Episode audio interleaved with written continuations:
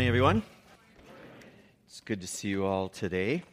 Um, this morning, our gospel is from Luke chapter 7. And as we talk about waiting, we're uh, waiting in our own lives to celebrate Christmas while we wait. We, we do all kinds of fun things um, to lighten and brighten the season. And uh, so this morning, um, we listened to, John, uh, to Luke's gospel. Now, just uh, to preface this gospel, uh, just before this gospel, uh, John the Baptist has been thrown into jail.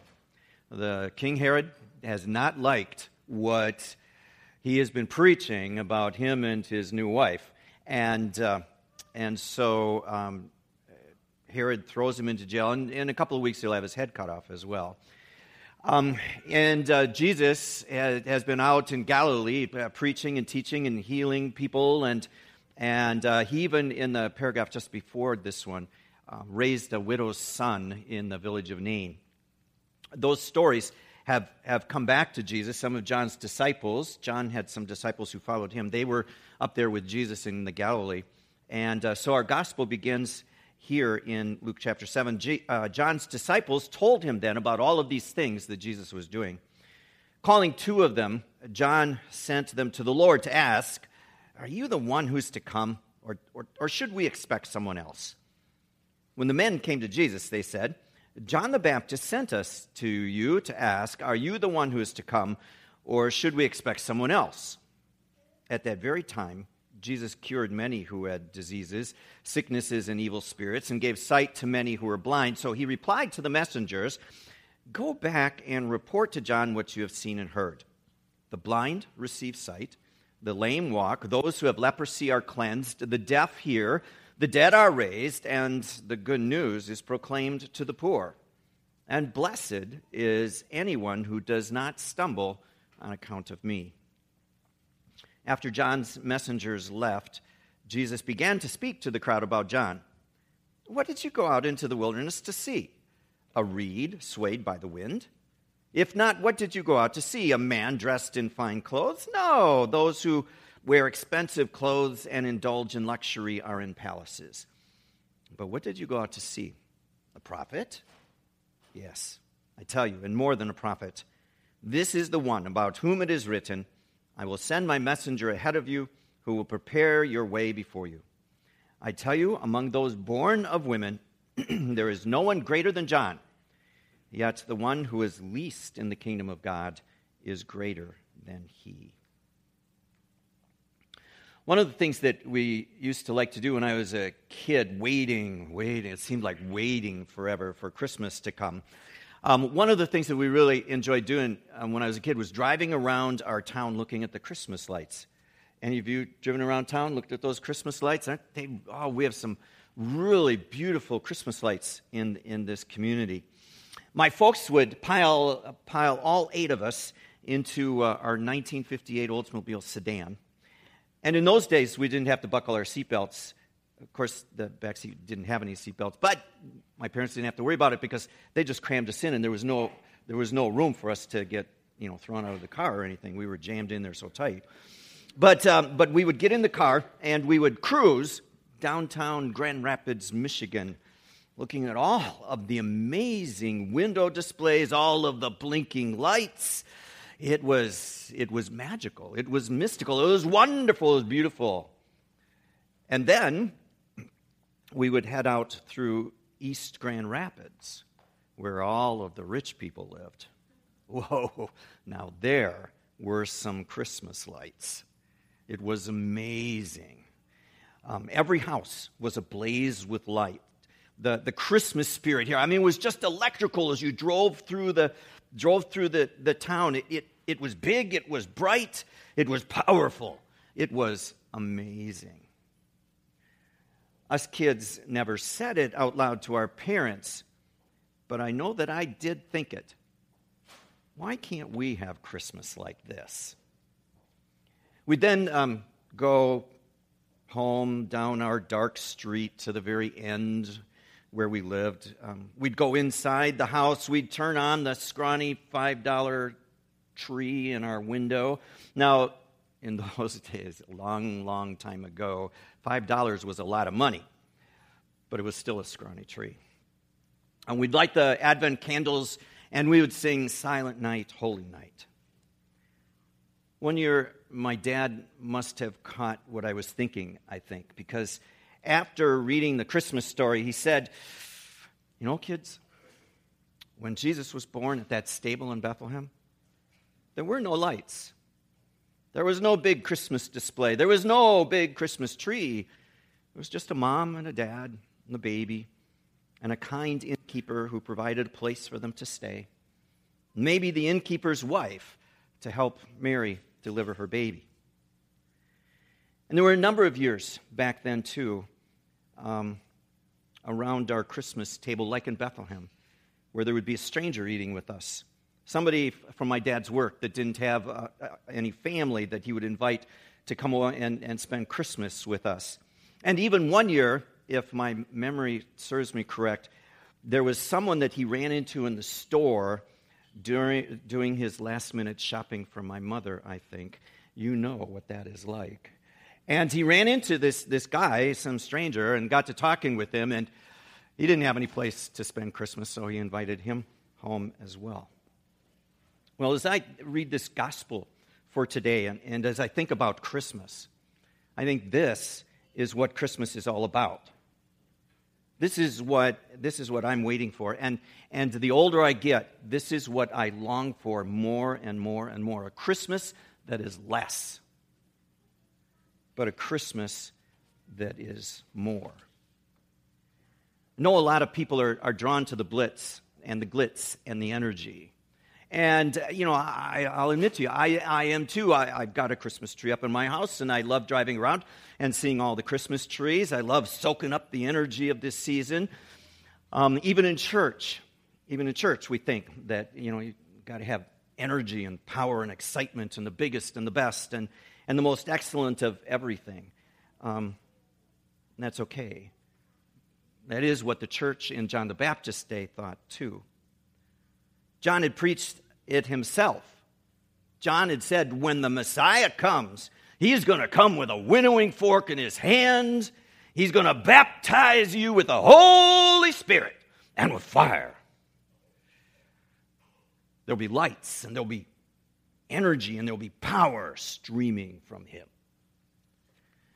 And so when Jesus comes, people are asking, could he really be the one dressed like that?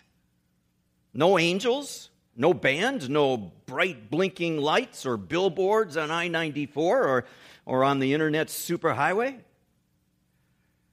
Some people think that John sent his disciples to Jesus to ask him if he really was the one because even John the Baptist was, may, was maybe a little bit unsure. I mean, after all, the Jesus that actually shows up at Christmas is not the Jesus that, I mean, it doesn't match up very well with Holy Spirit and with fire. Um, he comes quietly in the middle of the night. He walks through town. He, he heals. He, he makes well. He, he, he, he preaches. But uh, it wasn't the power and the energy and the lights that, that uh, people were expecting, maybe even John the Baptist. Some people think that, that John the Baptist sent his disciples um, to see Jesus and ask him if he was the one, so that they would see for themselves that he was the one. But for whatever reason, people back then, like people today too, had a hard time seeing. They needed their eyes opened to see that the kingdom of God and the king are not about glitz and blinking lights and power but about love and service and humility. John's disciples go to Jesus and they ask him, Are you the one, really? Come on now, really? And Jesus says, Look and see. Look and see. And, and we can say, you know, a lot of times we're tempted to say, Look and see too. You know, look at our beautiful buildings, look at our great music, Look at our, our, our, our, great worship, our bright lights. Look at how big we are and how excited people are. Look at all the rich and famous people who belong here. But Jesus does not point his seekers to those things, he points them to the sick people who are being cared for. He points them to the blind people who are seeing now. He points them to the deaf who are hearing the word of God now. He points them to the dead people who are living a new life, and he points to all the poor people, all of the outcast people, all of the strangers, all of the immigrants, all of the untouchables, all of the forgotten and passed over that nobody else will have anything to do with. He points to all of them and says, Look, see how they are being loved and cared for and included in his family, in his kingdom. Look at the lowly, everyday people whose lives have been touched and, and whose lives have, as Pastor Todd points out often, eh, been transformed. This is where Christmas is, because this is where Jesus is. Jesus is in the dark. He's in the barn, poor and homeless, a refugee, rejected, neglected, dying on a cross, a criminal with no light display and no accompaniment except for the off tune wailing of three or four women and one poor guy who can't hold a tune because the tears are streaming down his face. But here, in Jesus, less is more. He gave up all of the energy, he gave up all the power, he gave up all the glory and lights of heaven to come down here and save us poor people. Us poor people who are stuck in what sometimes becomes a rat race. This deafening cacophony of sights and, and lights that we call Christmas. He comes to save us and to bring us into his kingdom a kingdom of love, a kingdom of kinship and peace, where everyone has a place and everyone has a home. I mean, it's true at Christmas, it's also true in his resurrection. Even in his resurrection, there were no bright flashing lights, there was no public power display. Jesus rose from the dead pretty much in the dark, out of sight. And when he appeared, he appeared quietly, almost sneaking up on people, looking like an ordinary worker, looking like a gardener with the nail marks still on his body. Jesus is so understated. And yet, his less is our more. His humility, his mercy, his love, his fairness towards all people toward the poor and the looked down on as much as toward the rich. It all it means that we are all loved and we're all forgiven and we're all welcome around his Christmas tree, no matter what gift we have to bring or no gift except our ragged selves. So, Jesus asks, What did you go out into the wilderness to see? A reed swayed by the wind? If not, what did you go out to see? A man dressed in fine clothes? No. Those who wear expensive clothes and indulge in luxury are in palaces. But what did you go out to see? A prophet? Yes, I tell you.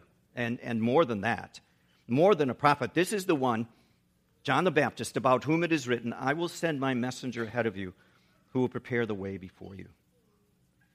How will people see Christmas in us this year? Jesus pointed out that John, after all, lived in the wilderness. His life was not decorated with fine clothes. He did not live in a luxurious palace. But in his life and through his words, you could see Jesus. People went miles and miles out into the desert to see his Christmas display. He pointed the way to the king in his humility, in his simplicity, and in his life given to serving Christ and making him known. How will we then display the, the meaning of Christmas this year? Will we welcome not just our friends to church this Christmas, but will we make strangers feel welcome and at home here too? Who do we know that is alone this Christmas that we could invite to share our Christmas or, or go to visit in a nursing home or in a jail? Do we have a neighbor who needs a driveway or a mailbox shoveled? How can we give more to others by giving less to ourselves this Christmas? And so let them see Jesus and the King in us. I mean, maybe it would even be a good idea to um, buy less for our kids this Christmas so that we can teach them more about what Christmas is all about by, by giving a goat or a chicken to a family through Compassion International or Heifer International. Or, or giving as much to the Salvation Army as we spend for one of our family members. I mean, we could, we could, take, a, we could take a poor person or a poor family into our homes, into our lives this whole year by just giving to Salvation Army. Got a phone call from the Salvation Army this week, and they said, Nobody's ringing bells. Nobody's ringing bells, and if nobody's ringing bells, no money is coming in. If we don't have money to, to help, uh, we're not going to be able to help people who are homeless and, and people who um, don't have enough food and people who are going through difficult and painful times, people who need help with um, buying medicine and who need help with their utilities. During these six weeks before Christmas, Salvation Army gets, I think it is, about 75% of what they need during the year to help people. Um, and so if, if people are not ringing the bells, and how many times have you gone into County Market or Family Fresh or, you know, uh, Fleet Farm? Um, and there hasn't been anybody ringing the bells. Um, you know, we spend 16, 20, 30 hours in front of our computers, you know, shopping at Amazon.com. Um, we could take two hours to ring the bells and, um, and, and bless a family. You know, and this is not just buying a Christmas present for some kid that doesn't have a Christmas present.